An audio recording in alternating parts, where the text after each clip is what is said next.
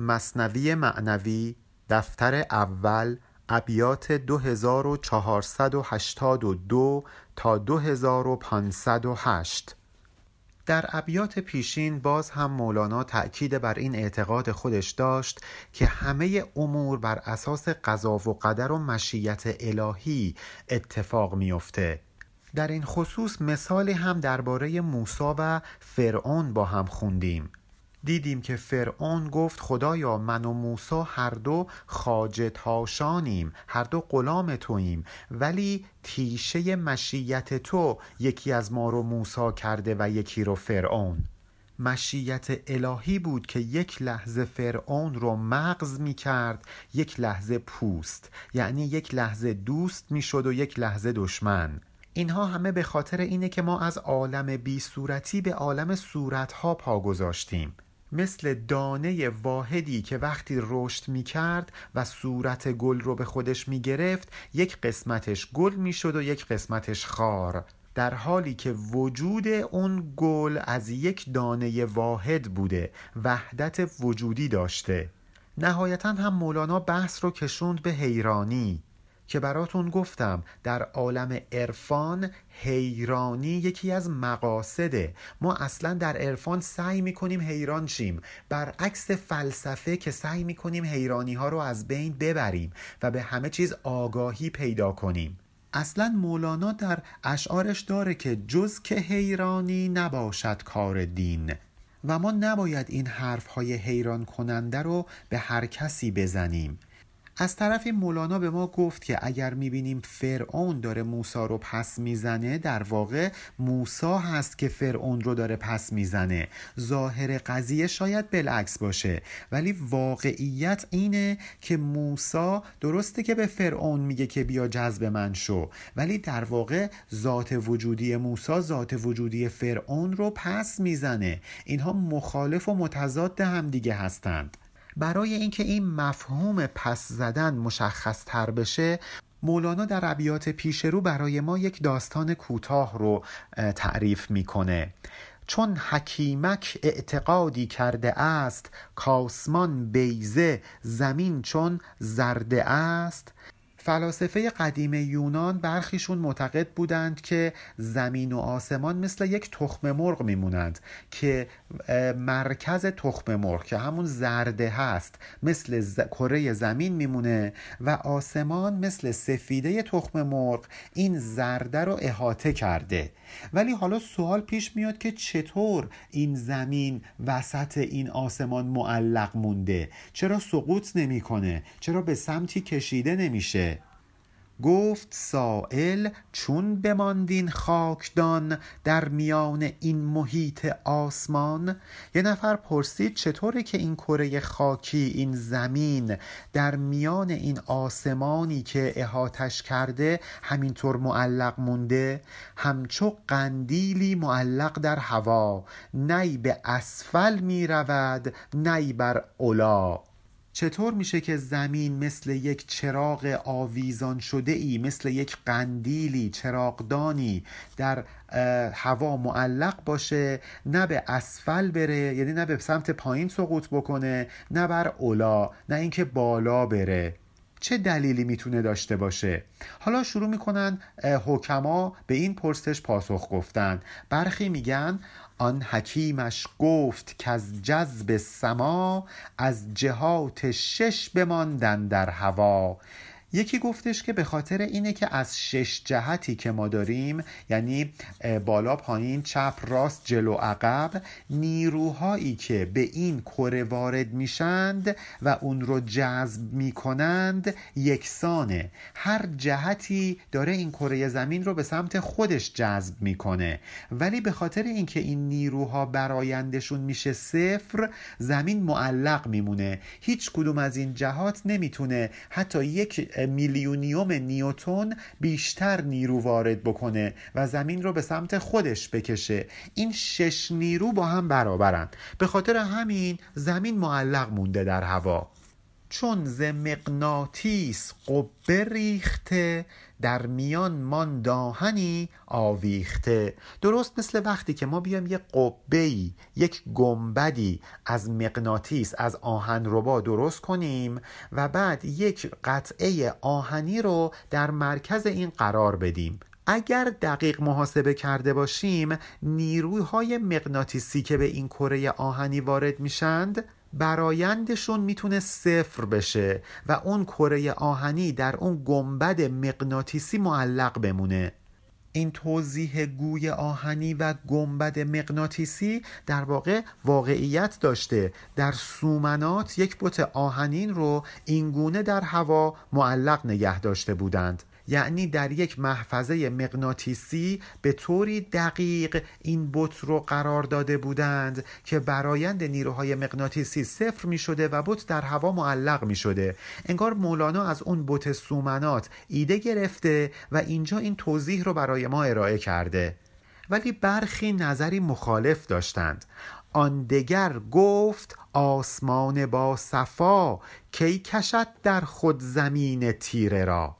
یه نفر دیگه گفت بابا آسمان که به این باصفاییه که نمیاد زمین تیره و کدر رو به سمت خودش بکشه بلکه دفعش می‌کند از شش جهات زان بماندن در میان آصفات. برعکس نه تنها آسمان زمین رو به سمت خودش جذب نمی‌کنه بلکه از شش جهت آسمان داره زمین رو دفع می‌کنه و چون برایند نیروهای دافعه صفر شده زمین معلق در آسمان در میان آصفات مونده. آصفات یعنی بادها. همون سوره مرسلات هست که میگه فل آصفات اسفا وقتی که یه سری فرشته ها مثل تندباد حرکت می کنند خداوند اونها رو تشبیه می‌کنه به آصفات. و مولانا هم از این آیه استفاده کرده و این کلمه رو در این مصرا به کار برده. پس برخی گفتند که از شش جهت زمین جذب میشه و برخی گفتند نه بالعکس زمین دفع میشه و به خاطر همین این زرده تخم مرغ در میان اون سپیده معلق میمونه. پس ز دفع خاطر اهل کمال جان فرعونان بماندن در زلال. حالا برمیگردیم به قضیه اصلی. گفتیم مولانا اعتقاد داشت که هرچند فرعون موسا رو پس می‌زد رد می‌کرد. ولی در واقع موسا بود که داشت فرعون رو رد می‌کرد. از خودش دور می‌کرد. حالا با این مثال تخم مرغ باید موضوع روشن شده باشه. اولیاء الله رو شما شش جهت مختلف در نظر بگیرید که همه اون اولیاء الله دارن فرعونیان رو دفع می‌کنن. و به خاطر اینکه این نیروی دافعه به صورت یکسان بر اونها اثر می‌کنه اینها در اون جهل و بدبختی و گمراهیشون معلقن. نمی‌تونن به هیچ کدوم از اون اولیاء الله نزدیک بشند. از همنشینی با اونها دوری می کنند پس ز دفع این جهان و آن جهان مانده اند این بیرهان بی این و آن. این فرعونیان گمراه دقیقا در وضعیتی قرار گرفتن که انگار هم این دنیا داره دفعشون می‌کنه و هم اون دنیا داره دفعشون می‌کنه. این نیروها یکسان شدن در جهت مخالف و این فرعونیان در گمراهی معلق موندند. نه دنیا رو دارن نه آخرت رو. چون هم دنیا داره دفعشون می‌کنه هم آخرت. شدن خسرت دنیا و الاخره. سرکشی از بندگان زلجلال دان که دارند از وجود تو ملال. اگه می‌بینی که داری از بندگان زلجلال یعنی اونهایی که بنده واقعی خداوند جلیل هستند سرکشی می‌کنی گرایشی به سمت اولیاء الله نداری بدون که این مشکل از خودته. این تو نیستی که داری اونها رو دفع می‌کنی بلکه تو باعث شدی که اونها از تو ملول بشن و خودشون تو رو دفع بکنن. و البته اینها ممکنه برخی رو به سمت خودشون جذب هم بکنند. کهربا دارند چون پنهان کنند کاه هستی تو را شیدا کنند. ما در مقابل کهربای اونها مثل کاه میمونیم. هر موقع این کهرباشون آشکار بشه ما به سمت اونها جذب میشیم. ولی باید دلمون روشن باشه تا اینکه اون کهربا بتونه کاه دل روشن ما رو به سمت خودش جذب کنه. شیدا و دیوانوار این کاه وجود ما به سمت کهربای اونها کشیده بشه. ما باید عظمت وجود این اولیاء الله رو درک بکنیم.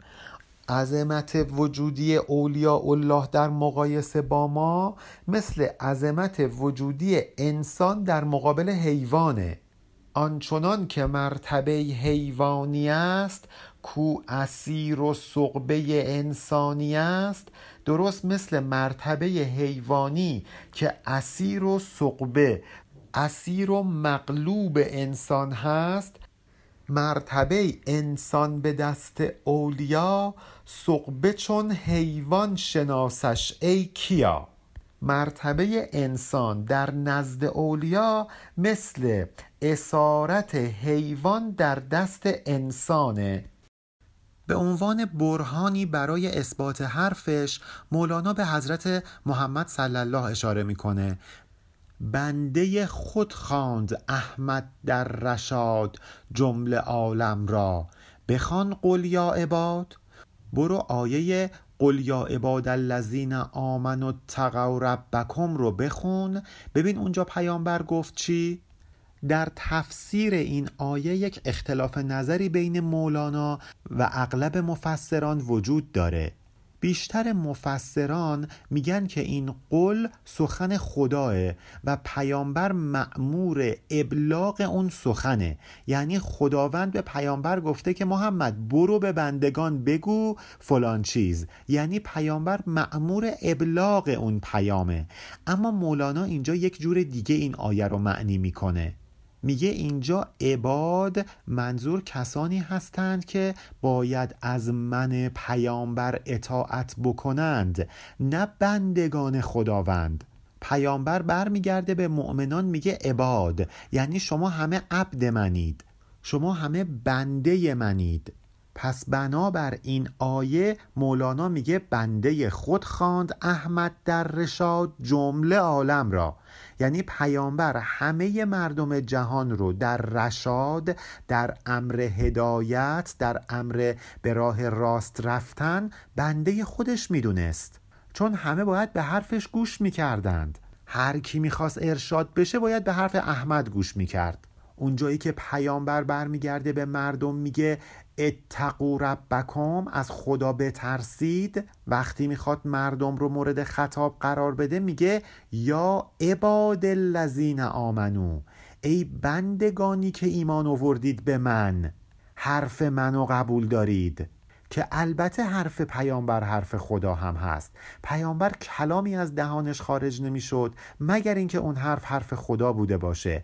خداوند در پیامبر به قدر ریزش کرده بود که هرچه پیامبر تراوش می کرد انگار که از خداوند ساطع می شد خداوند چنان در درون پیامبر نشسته بود که از خود محمد هم محمدتر شده بود. میگه در درون من نشین ای آن که از من منتری.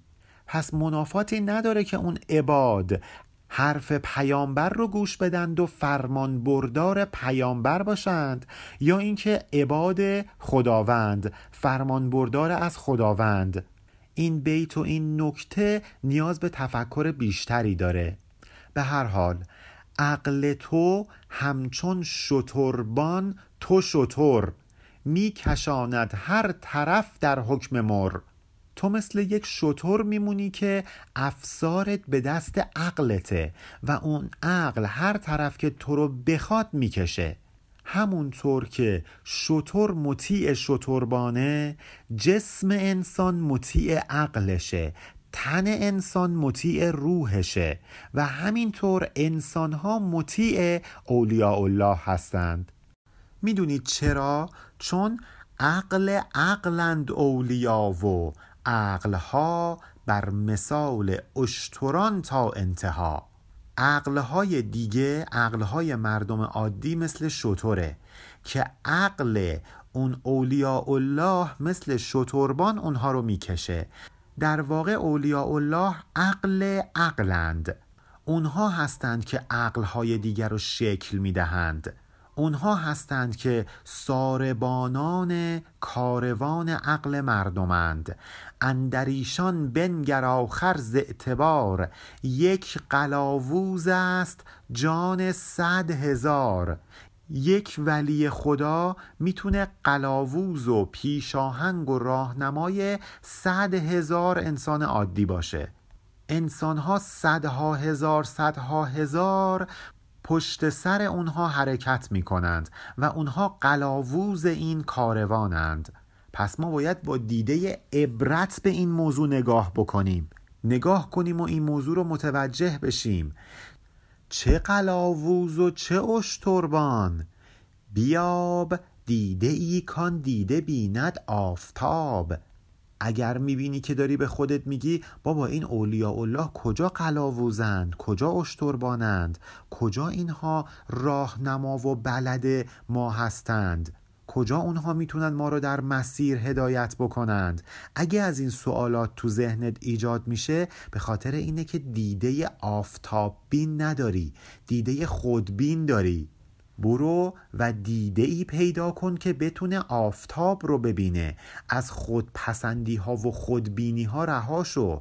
نک جهان در شب بمانده میخدوز منتظر موقوف خورشید است روز. جهان در ظلمت جهالت فرو رفته. میخکوب شده سنگکوب کرده جهان. منتظر تا اینکه روز بدمه یک خورشید هدایتی طلوع بکنه. مردم فرو رفته در جهل منتظر پیدایش یکی از اولیاء الله در جمعشون هستند تا اینکه مثل آفتابی طلوع کنه و اونها رو از تاریکی ها نجات بده.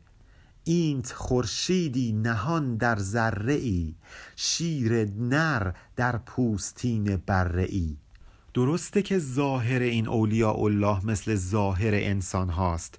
مثل اینکه یک شیر نر پوستین بره به تن کرده باشه. این اولیاء الله پوستین ما انسانهای عادی رو به تن کردن. ولی در درونشون یک شیر نره یک خورشید پنهانه. اینت دریای نهان در زیر کاه پا بر این که هین منه در اشتباه.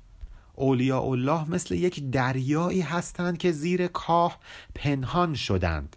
روح دریاییشون زیر کاه تن جسمانی پنهان شده. ظاهرشون شده اون ظاهری که ما داریم. پس باید مواظب باشیم. نکنه روی این کاه پا بگذاریم. نکنه که از سر نادانی به اونها توهین بکنیم اونها رو تخفیف بکنیم عزت و احترامشون رو به جا نیاریم. اشتباهی و گمانی در درون رحمت حق است بهر رهنمون. اگه ما انسان ها دچار لغزش میشیم دچار اشتباه میشیم درگیر گمان ها میشیم نمی‌دونیم باید چی کار بکنیم در واقع این نشان دهنده رحمت خداست. خدا می‌خواد که ما بیدار شیم آگاه بشیم. هر پیامبر فرد آمد در جهان فرد بود و صد جهانش در نهان. یک پیامبر که در بین مردم وارد می‌شد مبعوث می‌شد ظاهرش این بود که یک آدم عادیه یک انسان در بین هزاران هزار انسانی که در یک جامعه زندگی می کنند ولی در واقع در درون این پیامبر صد جهان وجود داره. نباید اونو کوچک شمرد. عالم کبرا به قدرت سحر کرد کرد خود را در کهین نقشی نورد. درسته که هر پیامبر در این دنیا به ظاهر تنها بود ولی در واقع عالم کبرا در دستش بود. هرچند که برای ما خودش رو به ظاهر یک انسان عادی و کوچک نشون می‌داد. آدم باید باهوش باشه و حقیقت رو دریابه. ابلهانش فرد دیدند و ضعیف. کی ضعیف استان که با شه شد حریف؟ ابله باید باشیم که فکر بکنیم پیامبر ضعیف بود. او حریف شه بود. او فرستاده خداوند بود. مگه میشه چون این فردی ضعیف باشه؟ مگه میشه چون این فردی در حالی که مصاحبش حق حقه مصاحبش خداونده ناتوان باشه.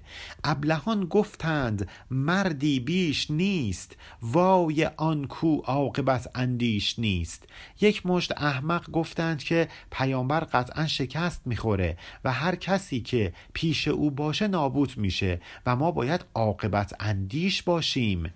در حالی که اینها ابله بودند. پیامبر یک مرد تنها بیش نبود و قدرت پیامبر قدرت جسم پیامبر نبود. قدرت عقل و روح پیامبر بود.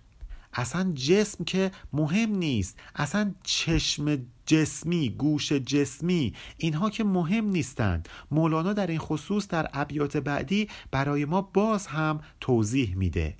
پایان بیت 2508 علی ارفانیان